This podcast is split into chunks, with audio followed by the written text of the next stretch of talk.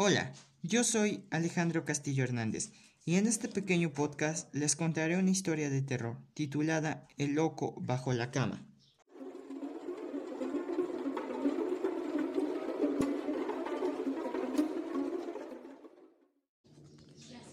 Esta historia comienza con una niña de unos 15 años, llamada Andrea, que vivía en un pequeño pueblo.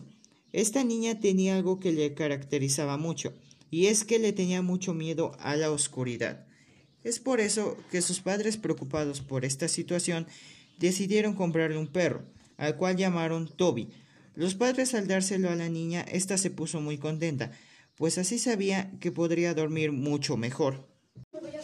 Es así que pasaron dos años, y el perro ya había crecido, la niña también, excepción de que esta vez Andrea ya no le tenía miedo a la oscuridad, gracias a su perro Toby, el cual le ayudaba mucho, ya que si Andrea le tenía miedo a la oscuridad, solo ponía su mano abajo de la cama y Toby le lamía para que se tranquilizara. Sus padres, ya un poco más calmados y con Andrea un poco ya más crecida, decidieron salir de viaje y dejar a su hija sola, por lo cual hablaron con ella, y ésta, al estar con Toby, aceptó. Sus padres, luego de ver la reacción de esta, empacaron y se fueron, diciéndole a su hija que solo serían unos tres días.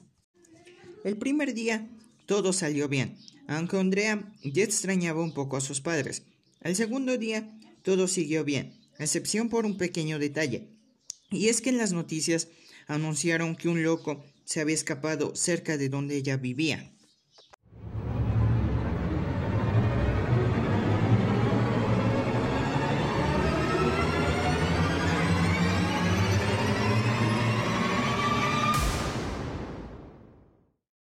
Andrea, al enterarse de esto, no se preocupó mucho, ya que tenía a Toby, y no le dio importancia.